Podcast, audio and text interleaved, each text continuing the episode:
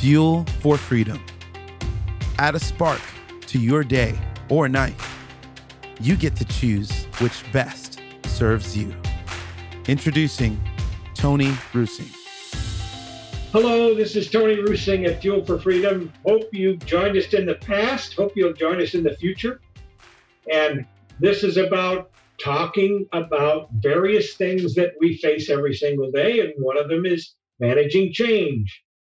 So I have a question for you. Do you like to read? And have you ever read something that had a profound impact on the way you viewed the world?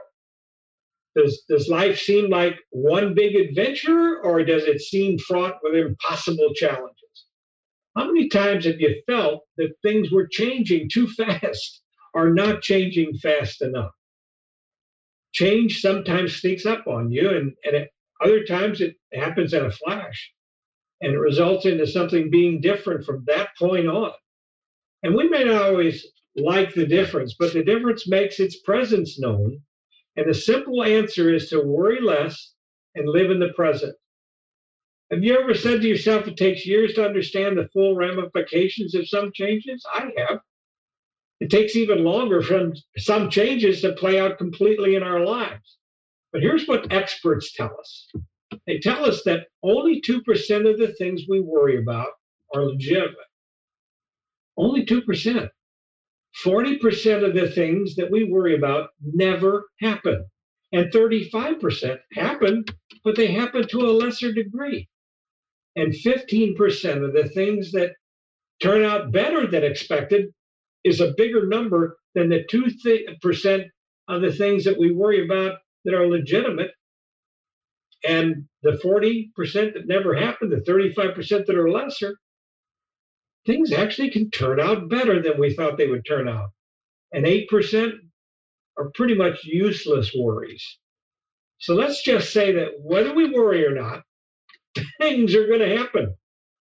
And what if we said, when change occurs, I'm going to embrace the possibilities associated with this change and make the best of this situation that I possibly can? We all know that in the last year, we've had to do just that. And if we were to do that in a small percentage of the times that, that we need to do it, the result would be less wear and tear on our psyche. We would have the energy left over to better cope with the real changes that, that are going to occur in our life. So I've got a little statement for you. I'm going to share it with you. And if you'd like to read a little bit deeper into this, you're welcome to do so by just signing up and asking for the Managing Change PDF and I'll see that you get it. But here's the little statement you can start with, and you might test drive this before you sign up if you want to, but I know it works. When you have that situation that just isn't as pleasant as you thought it was going to be, you simply say to yourself, It's over. What's next? Use that mentality, and before long, you'll recognize that you're putting the right amount of worry into the situation that you face.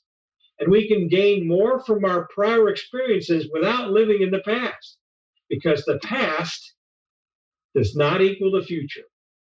That's what I want you to remember.